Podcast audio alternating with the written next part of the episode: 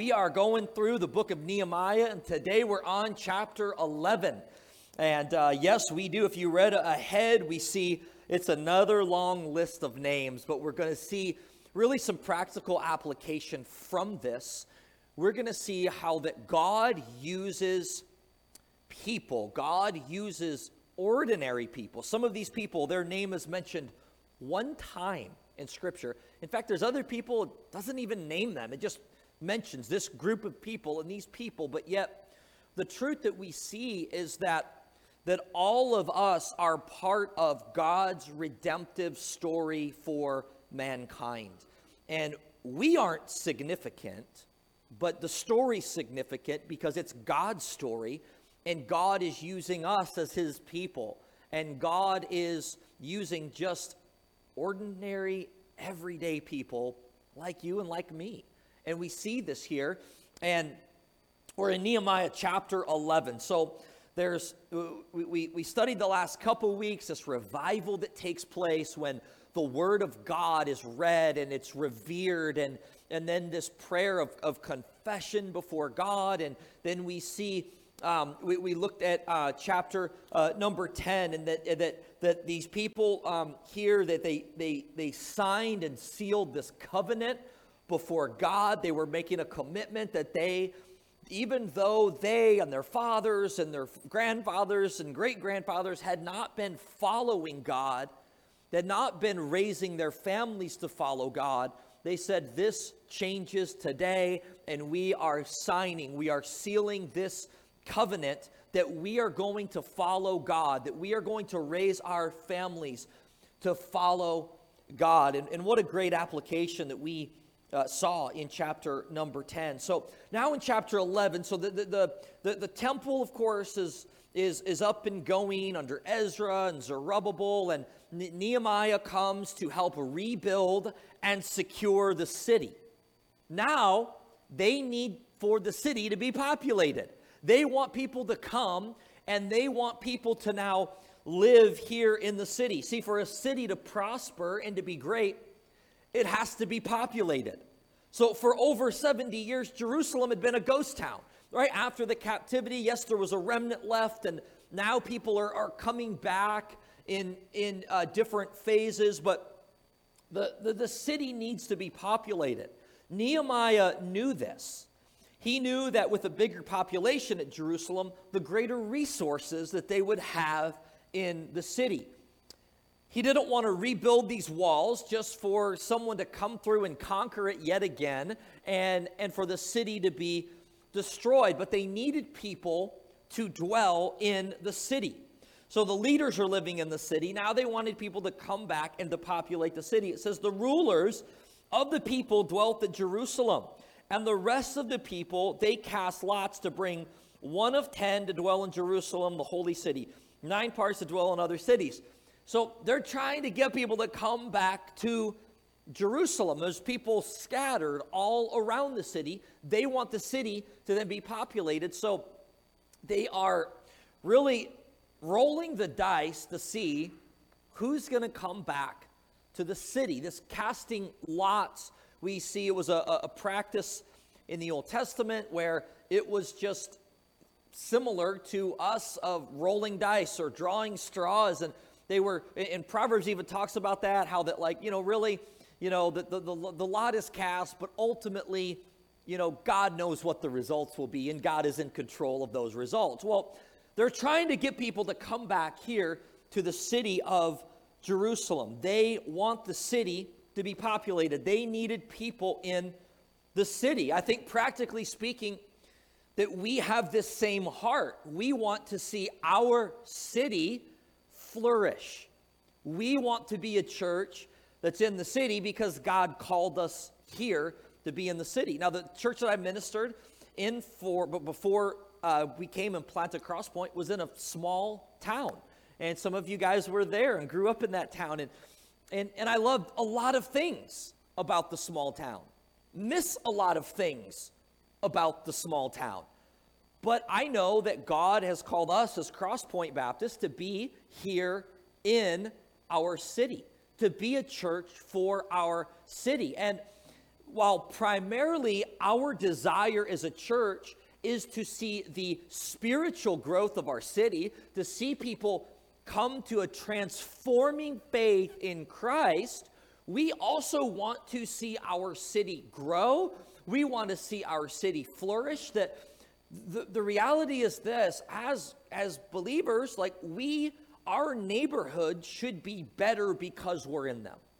Our church or our city should be better because Crosspoint Baptist Church is here in this city.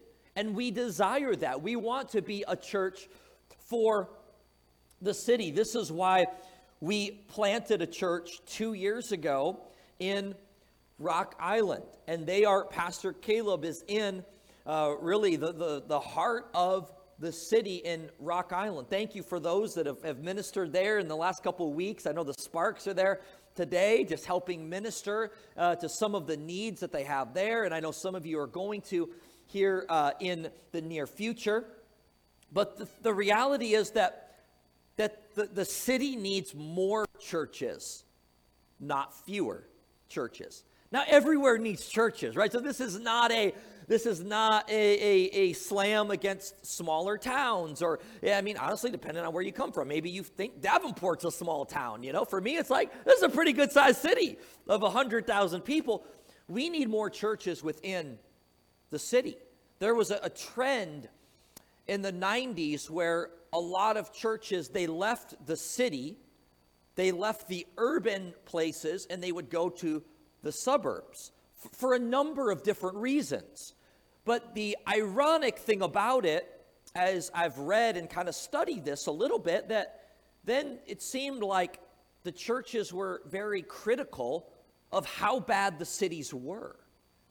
And it's like, well, if the churches are leaving this, not all, but as the churches were leaving the cities and then complaining about how bad the cities were, well, we're taking out light. Now, God has his people and has his church and has his believers all over the world. This is something that one of the things I, I enjoy and love when I've been able to travel a couple different times to different mission fields and even places where there are, you know, statistically speaking, there's very few believers or very few churches. But to see, though, even in those places, God has His church, that there are believers that are growing and thriving, and the gospel is advancing all over the world. But we feel we are called to Davenport to be a light of many here in the city. And we don't need fewer churches in our city, we need a whole lot more. That's why I get excited when I hear about other gospel preaching churches that are going and growing. I think about our friends at uh, Sacred City who just got in a new building that they have been praying for for years and years, and just how God is blessing them in, in an amazing way. I think about uh, my friends at the Rock Church who just got in a building a couple years ago and they started a second service already. I think about my friends at Passion Church who they just uh, recently announced that they're going to add a second service. And, and, and those are just the people I'm connected with of other fellow gospel preaching churches. And I know there's other good gospel preaching churches that I'm just maybe not super connected with. But that excites me. That th- those are our fellow laborers. Amen. It's not a competition. No, we are together, united in being a church for our city. And there's some really good and really exciting things happening. But as you know, because we highlight this often, there's a great need in our city. There's a tremendous need in our city. Statistically speaking, that the Quad Cities is one of the least churched areas in the United States, which probably comes as a surprise to you. Now, some of you not not so much because you've heard me highlight this and talk about this over the last couple years, but to, to see that, that that this area in the Midwest, even, is a, place where there's not as many churches as we need, where there's a great need for more churches. And we planted Crosspoint Baptist eight years ago. We knew that God wanted us to move and minister here in the city. Not that we couldn't have made the, the commute from Geneseo, but we knew that this was, we're going to minister in this city. We want to live in the city that God has called us to. Those of you guys that helped us plant Crosspoint Baptist did the same thing. Now, it took the Van Wise like seven years, but finally they moved to Davenport. And it, the reality is this that we, the, the city needs more believers, the city needs more churches. Here, the rulers wanted people to come back to the city, they wanted the city to be populated because they realized the need for people there to be in the city. Practically speaking, we see the same thing. We're not called to go rebuild walls in Jerusalem. We are called, though, to be the light in our city or whatever city, whatever town that you live in, right? This message isn't everybody who doesn't live in Davenport move to Davenport. No, that'd be a big mistake if God's not calling you to do that. The point is, wherever God has you, He has you there for His purpose. Be a light in that place you live, be a light in your neighborhood, be a light where you work, be a light at the school that you go to, be a light where God has placed you. This is why we are excited about this next phase of ministry, and we're praying that God will use this building to be a great tool where we can gather together more people. More, the church can grow to where not just because it's, you know, because we want a certain number, but it's more people we can minister to, more people we can love and serve, more people that God is going to save and bring in to our Crosspoint family. And we trust that thousands of lives are going to be transformed by the power of the gospel. Families will be restored. The city is going to be made better for the glory of God. Now, again, first and foremost, it's a great spiritual need. But it's not only the, the, the, spiritual. Too often, I think we try to separate the, the sacred from the secular. Now, there is a great danger of just doing good things and nice things, but not giving the truth of the gospel, right? We see that. We see that sometimes, and it's it, do we want to feed the hungry? Yes. Do we want to uh, provide shelter for the homeless? Yes. Do we want to pr- provide material goods for those in need? Absolutely. But that's not the greatest need. The greatest need is that people would come to know Jesus Christ as their Lord and Savior. But the reality is this as God saves us, He changes us. As God, as, as people, as a city sees more people come to Christ, the city should be better for the glory of God because of that truth. And so this, once again, can, there's a balance here, there's a consistency. This isn't a, a message of a prosperity gospel, but yet we believe that following God's ways work.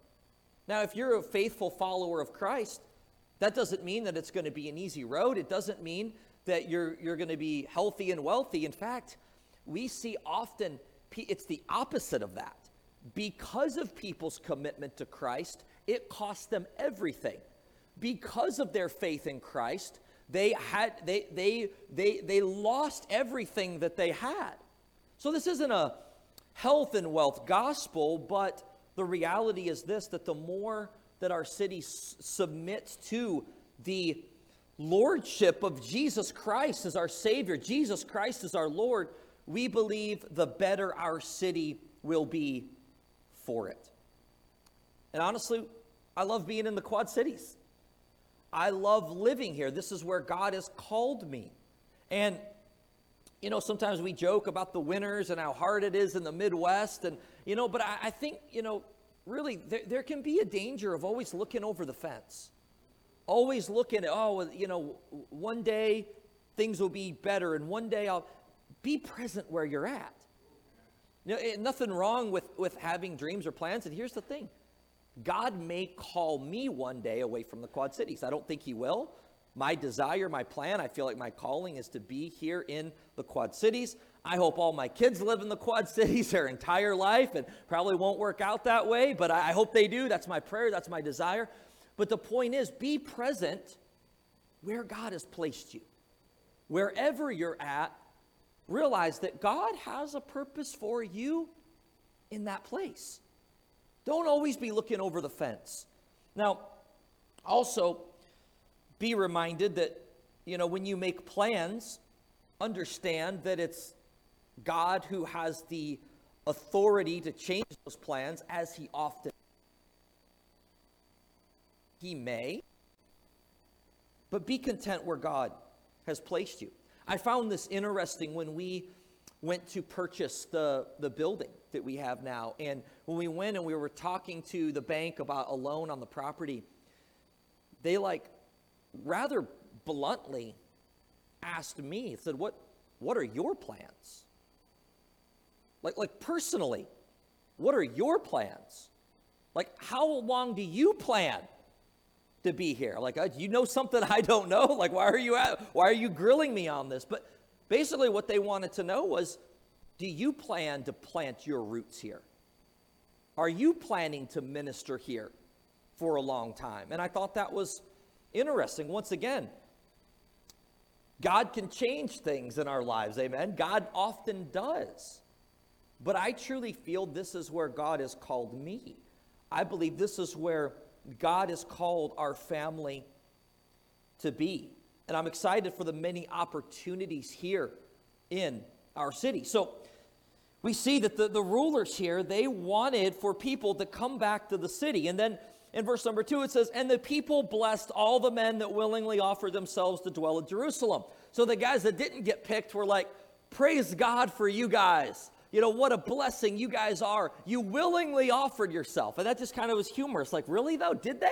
I mean, they were rolling the dice to see who is getting picked to go. But what, what we see is these people that went, that even though they had like this draft, so to speak, they had this pioneer spirit. They were willing to leave the comfort to go where they were called to go, to go where God wanted them to be, to go where they needed to be. And so the people blessed them that were willingly offered to, that willingly offered to go to Jerusalem. They had this pioneer spirit. But God's leading and calling for them actually meant leaving what was comfortable. So, once again, all right, if you live out in the country, God bless you. And if, if God told you to live there and, and, and, and wants you to live there, don't leave, right? But the practical application for all of us is this that many times God's leading causes us to step outside of the comfort zone. Amen? It causes us to leave what we're used to what we're comfortable with. And many times, it's like God just pushes us out of that nest where we don't really have much of a choice. But following God's leading many times means that it's not choosing the path of least, resi- of least resistance. It can be challenging, it can be risky, but it is a glorious blessing if you and I are following what God has called us to do, and we're follow, if we're following where God has called us to go. For some of you, this practically speaking, this is you, you've seen this in your life. You've recently changed really your profession, your line of work, and you felt God was leading in that way, and you tried to pray on it, and but yet it meant leaving a comfort zone. Now, that doesn't always mean that that's God's will just because you're leaving something to, to do something harder, but sometimes it does. In fact, many times it does. And I think that sometimes we look as at adversity and difficulty as, oh, well, God must be shutting that door, but maybe not. Maybe God is leading you or leading me to step outside of that comfort zone. And this is where we need to know God's word and understand biblical principles, and why we need to be praying, asking God to lead us and asking God to guide us. But may we have this pioneer spirit to follow wherever God leads us to go. And being here in the city isn't always easy. Being a church, particularly where God has placed us isn't always the most comforting and easy task. See, remember we talked about Nehemiah earlier, how that he faced all this opposition and all this difficulty But one of the things that sustained him was he knew that that's what God had called him to do. You know what's going to sustain you and me during difficult times and challenging times? Is knowing that God has called us. And knowing that not only will has God called us to something, but God will provide, God will sustain, God will equip, and God will empower. You know, there's a lot of times where the easy road would be to, ah, I'm just going to, I'm, I'm going to quit doing this. Like, I think about even like as a church, where every church, just about every church will say, we're a church for the messy, we're a church for the broken. And we say, Amen, right? Like that's because that's all of us, amen? But then that gets messy and it gets difficult. Things don't always work out how you wish and want them to. There's an element of risk that's involved with that for a church. There's an element of uncomfortableness and brokenness and more problems and more drama. It gets uncomfortable. But it's also a great blessing to be doing what you know, what I know that God has called us to do. And really, the message is this uh, on, on this point and this truth is that as a church, now is not the time to shrink back. Now is not the time to be afraid. Now is not the time to, to, to, to cave in. Now is a time to be courageous for the cause of Christ. Amen? To stand firm on truth.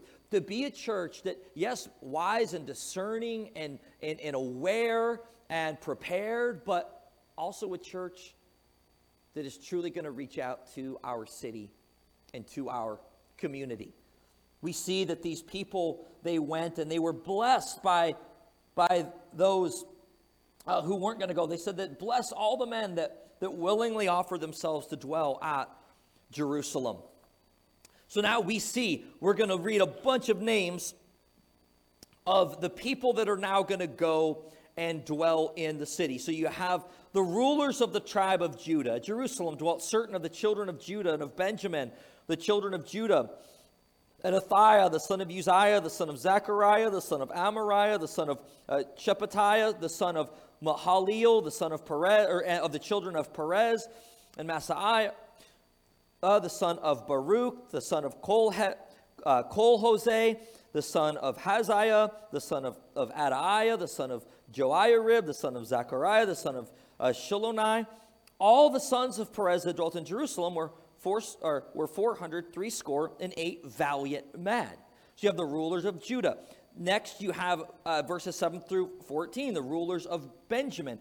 Verse 14, it says, Their brethren were mighty men of valor, and a, a 128, and their overseers was Zebadiah, the son of one of the great men. So in the city, you've got all kinds of different people, and one of the people, or groups of people they point out, are there are some valiant men, there's some mighty men. Well, we've been studying here in Nehemiah, like they've got real legitimate threats against them. And so part of the people they need in this city are valiant men. This would be equivalent to maybe like our military or our, our law enforcement that are going to be there to help protect the city. And they see the need for this. They need they see the need to protect the city here. And you know, we look at today, we're thankful for everyone in our city. And we're thankful for specifically for those that God ordains to be, uh, as, as, as Romans talks about, the, that God has raised up government. One of the purposes of government is to be a terror to evildoers, to keep evil in check. Because the reality is this evil doesn't stop itself. God restrains evil and God is in control over it, but God uses good men who are going to stop evil, to protect. These are valiant men, these are mighty men. And the reality is that all of us are called to some extent of being defenders and protectors of those who can't defend and protect themselves. But thank God for those people that God raises up to keep evil in check. You look at the crazy world that we're in. I mean, honestly, all of us, I don't think we should live in fear and be panicky, but it's like you've got to be prepared in our day and age. And I've talked about that before because we see this principle in Nehemiah about he trusted God and he was praying, but also they were prepared. They were ready. They had people standing guard, standing watch. This is, once again, why we have security cameras, why we have a security team. And as we see now almost daily on the news, there's a lot of crazy, evil people in this world. And what stops evil is the good men that God raises up to stop evil. And so we see that there's these valiant men, there's these the, there's men that are there to protect the city. Uh, we see the, the rulers of the Levites in verse uh, 15 through 19. And then uh, the, the, the, the, outskirts of Jerusalem, uh, verses 20 through, through 24. And then uh, the, the, the dwelling places of the tribe of Judah, the different villages that we see that are uh, verses 25 through, through verse 36. And we see that God truly cares about all of these people. That these are ordinary, for the most part, just ordinary, everyday people, but they all had a role and a part here in what God was doing in this city and in this place. I mean, these names that we can barely pronounce, many of these names, they're, they're mentioned one or two times in all of Scripture. But yet, what we see is the significance is that God has a place and that God has a purpose for every one of them. And I think for us, we need to understand this truth. Now, none of us are significant or great because of anything about us, but what God has called us to do is significant because it's for His glory. It's significant because it's what God created us to do. It's significant because it's what God has equipped you to do, what He's equipped me to do. So, as we close, we look at really, I want to give you two practical applications. Number one is this ministry involves living where God leads you, living where God leads you, and being involved there. The neighborhood that you're in right now, be involved in that neighborhood. The school that your kids go to, your grandkids go to, be involved. Now, there's certain capacity that God has given you, certain gifts, certain resources where, where you know, it might look different than, than the person next to you, how much you can be involved.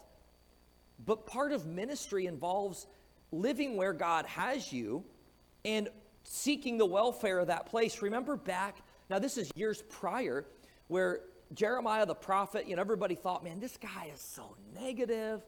Jeremiah, dude, ease up. Like, Jeremiah is predicting that this captivity is not going to end soon.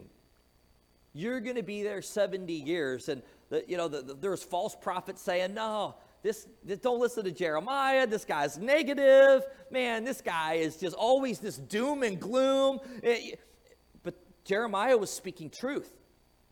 He said, You're going into captivity and you're going for 70 years. But then he tells them, Here's what you need to do when you're in captivity plant gardens, build houses, take wives, marry. In other words, he says, Seek the welfare of your city. Because when you seek the welfare of the city that you're in, it's going to be for your benefit as well.